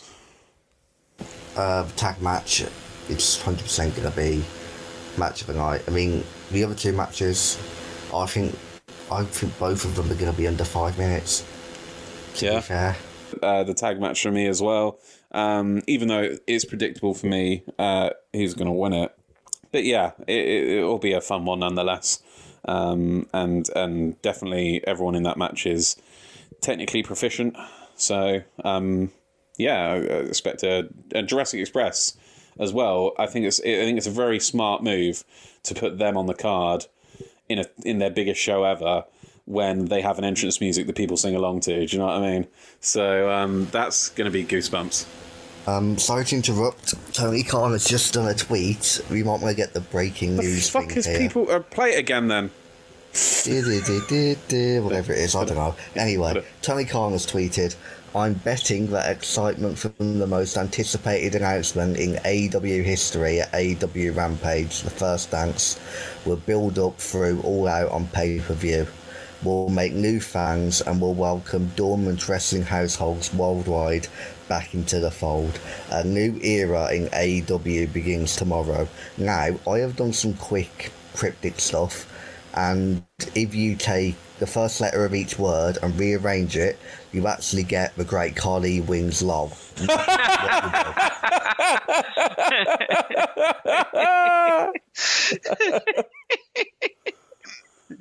I can't believe you fucking interrupted me to troll me.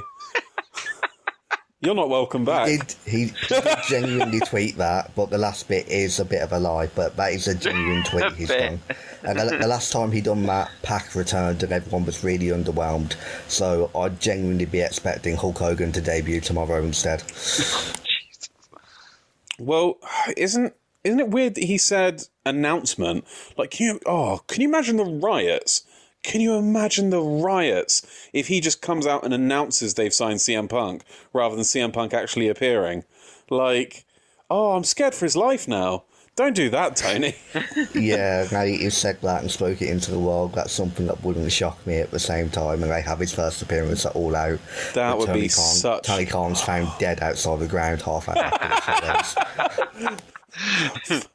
Face down with a Fulham shirt wrapped around his neck. like, I swear, With he a flag doesn't. next to him. He's got a flag next to him as well saying Tony Khan wants dogs. If you know, you know. yeah. Thing is, no, I, I have been thinking this all week because I've been scared that he's not going to appear tomorrow. Be, and not not because like as a wrestling fan, I can take it. Like I don't care. Like for myself, I don't care if he debuts tomorrow or All Out. But Oh, I fucking their- care. No, no. But for me, it's their biggest show yet. Yeah. They've sold 20, 25,000 tickets purely for this, and if they troll people, If they, oh. it's honestly I- this, I'm this could, this could If- break AEW if they don't do it tomorrow. if he doesn't appear and they do what I just said um, and announce, I, I don't think it will. They can't. It has to be Punk there. It has to be. But on the off chance it's not, and they do just announce they've signed CM Punk, which everyone already fucking knows and they're already teasing, then the next episode of our podcast, I will title Tony Khan Wanks Dogs. I kind of want that to happen now. Just no, you don't.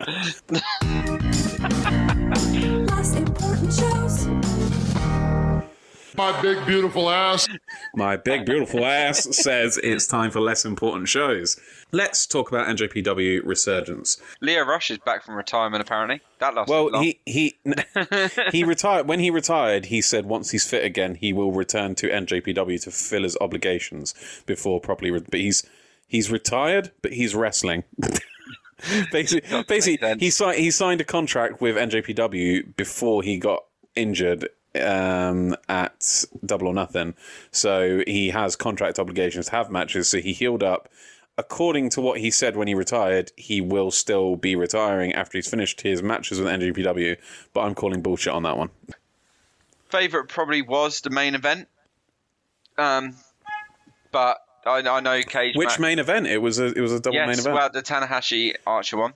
Um, however, I know people's favorite was the Ishii versus Moose match, um, which I know you said wasn't you didn't find as violent as you thought it was going to be. wasn't I? I think I I think I didn't say that so much as I just yeah I didn't it didn't seem as physical as I thought it was going to be and also um I think it was uh, the Jay White versus David Finlay match really really uh, tickled my pickle and also the the last match as well. Like like I said those two are there's not much to separate those two in my mind. Probably probably with you. I'm probably saying the main event was the I best just one. love the ace. but I loved the finish when he was hitting the high fly flow like three times. He hit it, hit, hit it as a standing one, and then hit it again, then hit it again. You're oh, this is over, and it was there's that there's ex, there's there's there's a certain excitement that comes when you know a wrestling match is over, like way way before these even pinned it. You know when they start hitting it over and the finish is over and over. You're like oh my god, it's oh my god, oh my god, and you get that time Yeah. to appreciate it. And but poor Lance Archer, I mean, Oh, what- he he is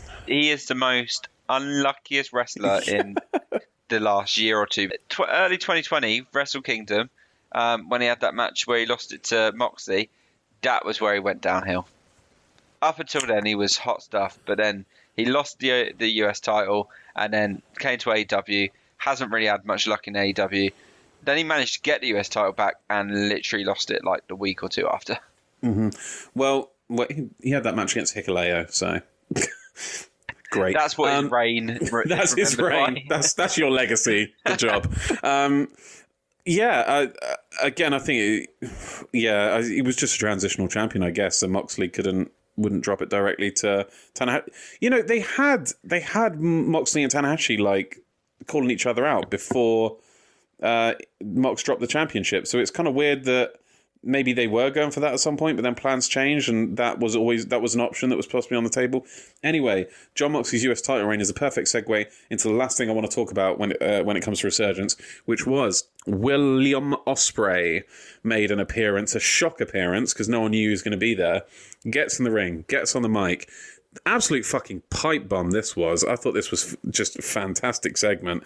Amazing heel work. I forgot how much I loved the um the entrance music as well. Burn it down that one. The ashes for the sky. Yeah. Awesome. I've been Um, listening to that all week as well because since I've watched it, I was like, I fucking love that entrance. it's both, and his last one. Do you remember? Elevator, Yeah, yeah. ele- elevator. He Elevated just to he- the sky. Whoa, Whoa, we're so, elevated. Yeah, karaoke time with WNK. but no, um, he he just the king of banger entrance music, really, isn't he?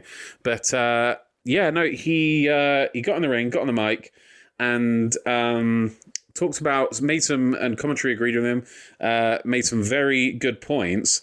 That one, he uh, his type actually no first he teased that he'd be in the G1 climax and got me all excited for one and said uh, I will not be in the G1 climax and then went on to deliver his actual news um, and that is that he had brought a bag with him to the ring he takes out of the bag another um, World Heavyweight Championship, the same one that Shingo Takagi is currently carrying around in Japan, and states that if NJPW have any kind of nads about them, they will declare Shingo the interim World Heavyweight Champion and will the actual World Heavyweight Champion. He says he's not going back to Japan, at least not now. He's staying in the US. Ooh, this this opens up a lot of doors. Staying in the US and wants to defend the World Heavyweight Championship. Um, Did you hear him call out AEW as well? Didn't he? He said Yeah, over there wait. Or. He, but he also said, um, well, "I'm not talking about to the crowd." He's like, "I'm not talking about those AEW pussies or wimps." Yeah, or that, something yeah, like that was it. yeah. Um, or nerds or something like that, dweebs. Um, but yeah, the interesting thing here is his his um, rationale for the fact that he is still world heavyweight champion is that uh, he only asked for four months um, recovery, and they stripped him of the title. And um, Kevin Kelly on commentary said that's a very good point. Usually the cutoff is six months um, for stripping a champion. And then following that, Will makes the point that Jon Moxley couldn't defend the US title for over a year and they never stripped it off him. And they were like, again, another good point. It's one of those the heel making very good point moments. Um, and yeah, so uh, at least in Will Ospreay's eyes, he is still world world champion, holding an identical world championship to Shingo Takagi. And uh, I'm assuming there'll be a unification match at some point. That would be amazing. But he plans to defend his uh, self-proclaimed world heavyweight championship in America. And fuck me, this is you know if it weren't for what's potentially happening tomorrow night, this would be the biggest wrestling story of the year, really. Um, like wow right? He's not going back. He's Will Ospreay in America could show up anywhere This with the ti- with the world heavyweight title. again, and ah, this is I love him. I And he love him. did. He talked about. He mentioned like if you think you're the best or something like that. I don't know. That was a slip at CM Yeah. Punk. But interestingly, they've had Twitter beef. Will Ospreay and CM Punk, and Ah. Will Ospreay's called him out. Will Ospreay's called him out for a match before. Um, so, oh, for the for Will Ospreay's world, you know, Oh. self. Um, I must, I must have to, uh, you know, I have to reiterate his self-proclaimed. Officially, Shingo Takagi is the world heavyweight title champion. However, for Will's world heavyweight championship, CM Punk, can you fucking imagine? this sexual stuff, and And and you know who wants to go to Japan as well? Bryan Danielson. What it's just all coming his- together. Bryan Bryan Danielson's motives for signing with AEW, the deciding factor for him apparently was being able to work in New Japan Pro Wrestling. So Will Ospreay with the title in America, where Daniel where Bryan Danielson is, you know, uh, going to be in the short term with AEW. Shit's gonna go down. It's just waiting for it to happen, man. That's the that's the that's the really difficult part. The waiting, waiting is the hardest part got to get on to the next thing. So uh, I feel like we're leaving Liam out, but it's his fault. I told him to watch watch shows. He could have blown off work, taken a sick day, watched these shows with us, but no. Um, Triple A. Um, I, I'm going to try and pronounce it in the uh, Spanish. Traplemania. Tre- triple. Tre- I can't do it. Triplemania. Vente Nueves. Yes, done it. Triplemania 20. Uh, I didn't do it. No, you're shaking your no, head. no, you, you did. I was just Nailed it. Yeah, Triple, Ma- Triple? Mania 29. Triple Mania 29 anyway. Um, You're asking um, the whitest guy here whether you nailed a Spanish pronunciation. C. Um, yeah, uh, there was a lot of Forbidden Door matches on this card. Again, I have to admit, I only watched three matches. I was planning on watching four.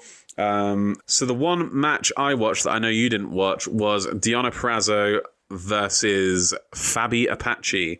So Deonna Purrazzo going in was, as we know, the Impact Knockouts Impact Knockouts champion, and um, Apache was the Reina de Reinas uh, AAA Women's Champion. Uh, and it was a title versus title match. Big, big news, right? So I don't, I'm not, I have to admit, I'm not up to date on my AAA. Uh, but this match was a fucking car crash.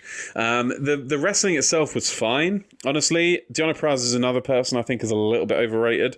Um, but oh god, uh, so so the, there was there's heel the, there was a heel ref, and I guess this is an ongoing story that he's kind of in bed, not literally, with Deonna Purrazzo. Uh, and there's there's interf- you know there's there's one thing to be a biased ref and fast counting one person, slow counting the next.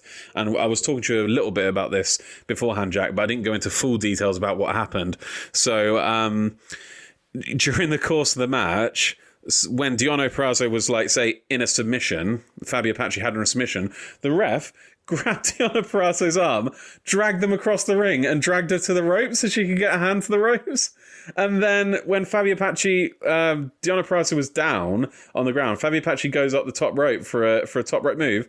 The ref picks up Deonna Purrazzo and gets her to her feet and pushes her. I was like, this is this goes so far beyond bias refereeing that it makes the entire match pointless because it's not an it's not a properly officiated wrestling match at this point. It's literally do you know it's literally an unwinnable match when it's when literally yeah, like literally he's he's literally not going to have a tap out he's going to drag her to the rope instead it's like why so and dumb.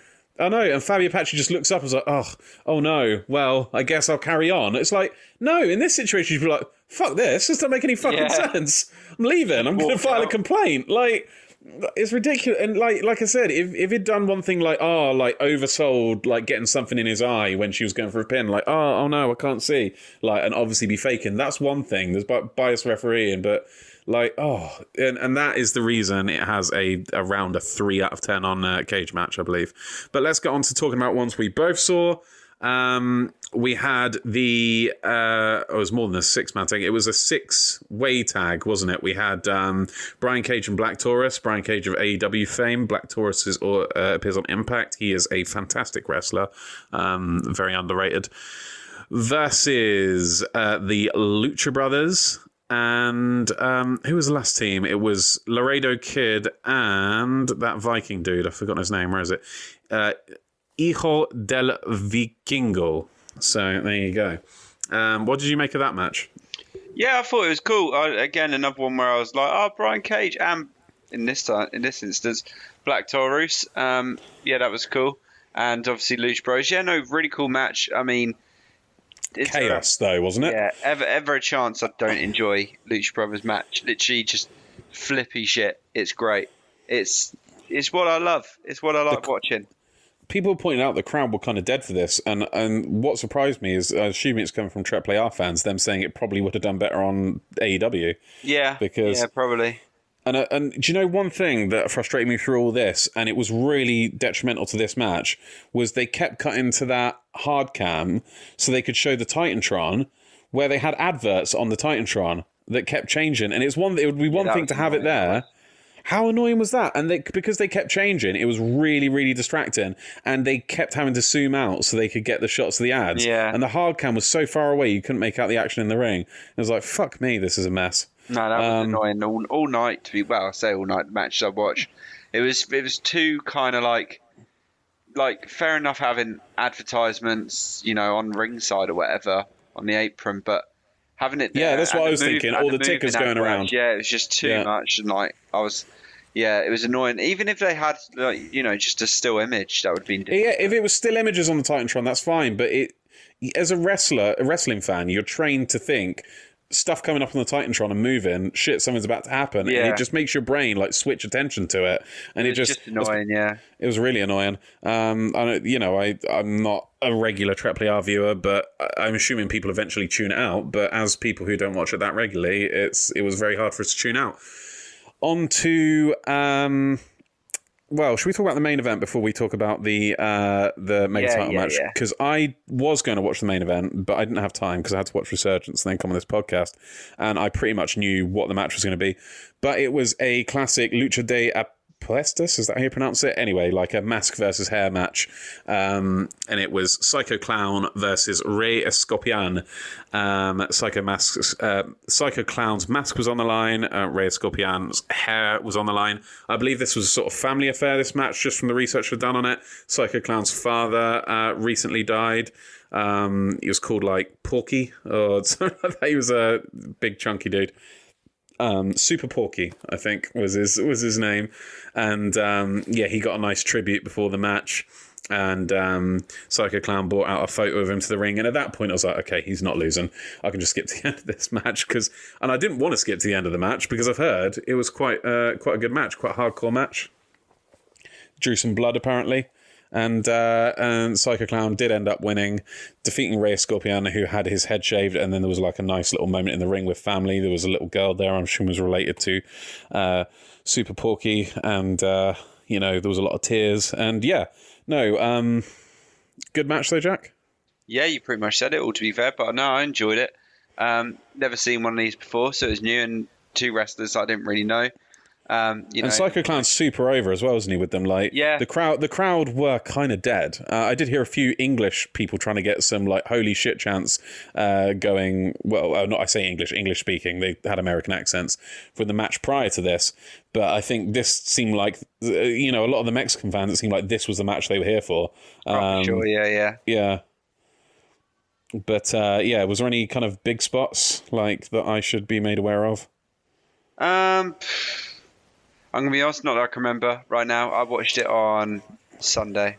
It's so- Jack's wrestling memory. Well, I we'll know, I know. I, I watch. I mean, I literally watch wrestling every day, so there's a lot of. You know what? You know, you remember when you enjoy it, and that's that's all that matters. I it's, I'll take this endorsement. I'll go watch it later, even though I know the Yeah. result. Yeah, And the reason I skipped it is because the last one is the most relevant to our show, and that is Kenny Omega with Konnan.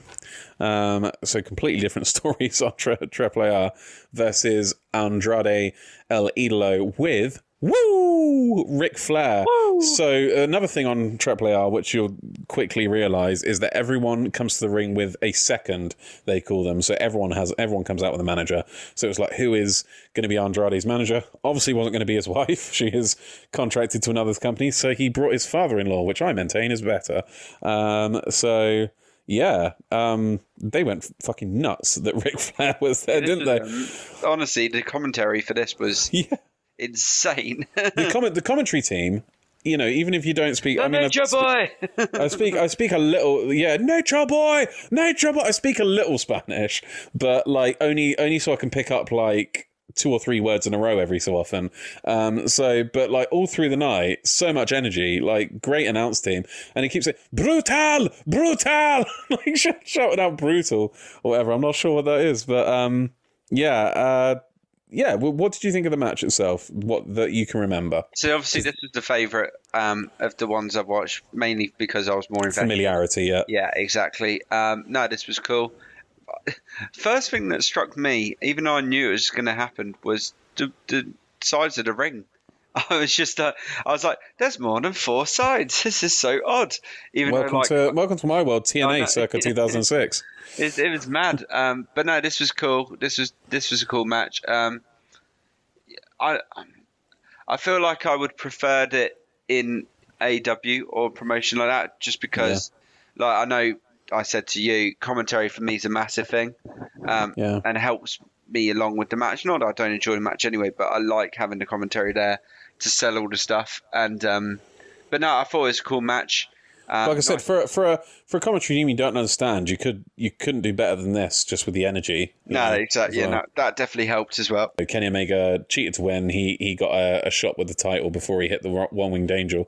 You know, still still a good match, and yeah, it was it was nice to see Naitch, and he I I am sure he'll be showing up in AEW soon.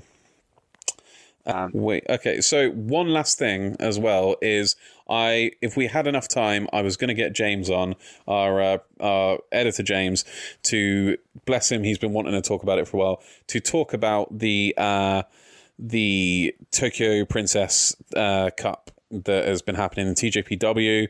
Alas, I don't think we have time for that today, but I will get him on Rampage. How's how's about that? There you go. There you go. But no, yeah. So It might not be this week. It might. I might keep putting it off because we've probably got a lot to talk about this weekend. But I'll try. I'll try and get him on Rampage with me and Patrick. Just to give a shout out this weekend, obviously it's Takeover 36 on the Sunday. Oh, shit, yeah. Potentially, I'll get the match card for you now, but we have potentially Adam Cole's last match in NXT versus Kyle O'Reilly. Adam Cole, also- baby.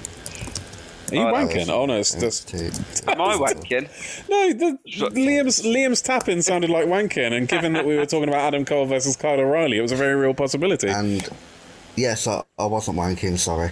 Uh, and the, the other match. Why are you apologising for not wanking on my show? So, sorry for that. I'll try. I'll try. I'll try to.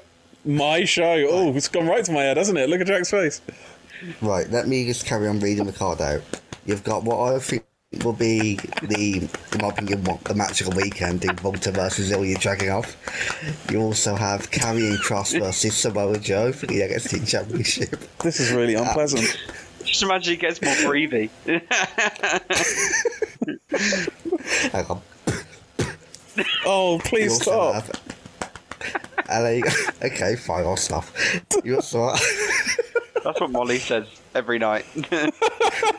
yeah, exactly. Exactly. Anyway, back to wrestling. We have LA Knight versus Cameron Grimes for the million dollar championship.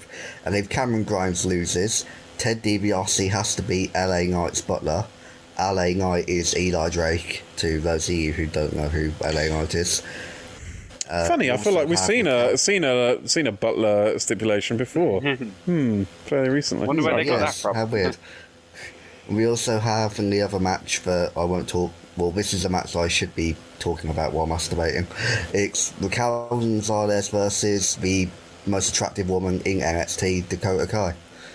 Who I don't know whether you've seen Dakota Kai. I'm hoping. Oh yeah, I, I watched. Uh, I watched the um, what's it? The Mae Young Classic.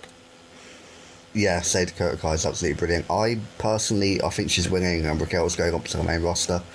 But yeah, to carry on what I was saying, I think WALTER versus Dragunov is going to be Yeah. match of the weekend. I'm gonna watch. say um, Samoa Joe and Karrion Kross. Yeah, that that is going to be a good match. I'm I- gathering yeah. Joe Wings and Kross goes up to main roster. Yeah, I full think there's quite a few um, Um, title uh, changes this weekend.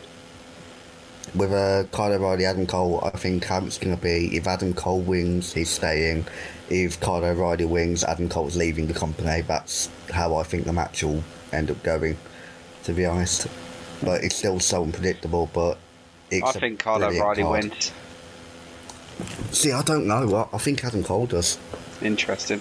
Well, He's, can. he's allegedly still wrestling without a contract, didn't he? He said he'd wrestle through SummerSlam weekend. There hasn't been any news that Yeah. he's signed yet, but he, he, whether he is signing or not, he's he said he's a good guy, isn't he? Because he could have just left them in the lurch. As- Especially if he does plan on leaving. If he is going to AEW, what stand-up guy Adam Cole is that he said, "Yeah, I'll stay and help you out because you've got me in plans for SummerSlam. I won't leave and make you change your plans." And it's the second time he's done that as well because he did it with Ring of Honor before um, going to WWE. I think he uh, he didn't re-sign with them, but he said, "All right, I'll stay to help you uh, wrap up storylines and wrestle without a contract for them as well." So it's not the first time he's done it. He just seems to be like one of the nicest, most kind of easy to work with guys in the industry. So wherever he goes, AEW, they'll be lucky to have him. For for what it's worth, um, obviously WWE have this big. If you're on the main roster, you're not allowed to have a Twitch account. yeah, uh, and he said he'll never give it up, didn't he? Yeah, exactly. He done a Rick Astley and said he's never going to give it up. So, Yeah.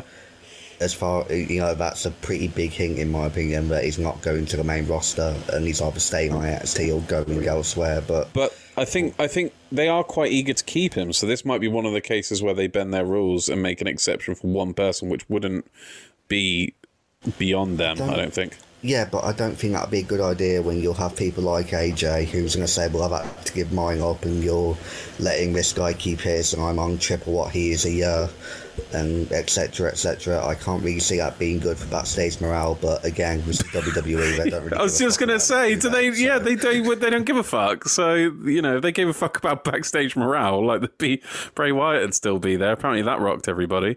So yeah, no, I don't. I don't. I I wouldn't be. Yeah, I wouldn't put it past them to do that if they really wanted to keep him. But um, yeah. Well, that brings us to the end of our show. So, yeah, Liam, um, not impressed with your performance. That might needs to be sorted out. You need to stop wanking while we're talking and uh, just generally buck up your attitude. But uh, Jack, it was nice to see you again. Oh, it's been nice to see you again, bro. I'll be I seeing you in person next week. we will be. Go fuck yourself. Sorry, did Um, someone say anything? Uh, no, I, I don't think so. Just the wind. And uh, No, make My sure you big, it. beautiful ass. Before we go, we'll remind everyone of our promotion. If you are in the New Jersey, New York, or Pennsylvania area, or you live in the city of Chicago, or your name is Kyle or Kylie, or you live in Taiwan, I have not enough time to explain And- how we got to this point. And You are, you are not Liam. and Liam's excluded from this this or anyone called Liam, sorry. Um you can win yourself an Anthony Ogogo t-shirt. Like like I said, there's it doesn't make any sense how we got here. There's still not an Anthony Ogogo shirt out yet, and if they never bring one out, you'll get a twenty-five dollar pro wrestling tees voucher instead. But we all know you want the Anthony Ogogo t-shirt. So if you are from any of those places and can send us proof, please get in touch at WANK Podcast on Instagram or Twitter or WANK Wrestling at gmail.com. Nice try, Liam. But uh, Liam might legally change his name to try and try legally change his name to Kyle. That's the next step after changing your Instagram handle. Oh. So uh, it's goodbye from me. No, it's uh, it has been nice having you again, Liam. But uh, sort your shit out for next week. Yeah, I- I'd like to apologise to all four people who listened to this podcast. But uh, yeah, um, we we do have to surprise you with the five labours of Liam. But regretfully, we have run out of time, so we'll leave you in suspense for another week because that's just kind of fun. So uh, thank you for joining us, everybody. Take care of yourselves. Goodbye. Good afternoon if that's where if it's afternoon where you are. Good morning if it's where you are, or good night if you're where we are.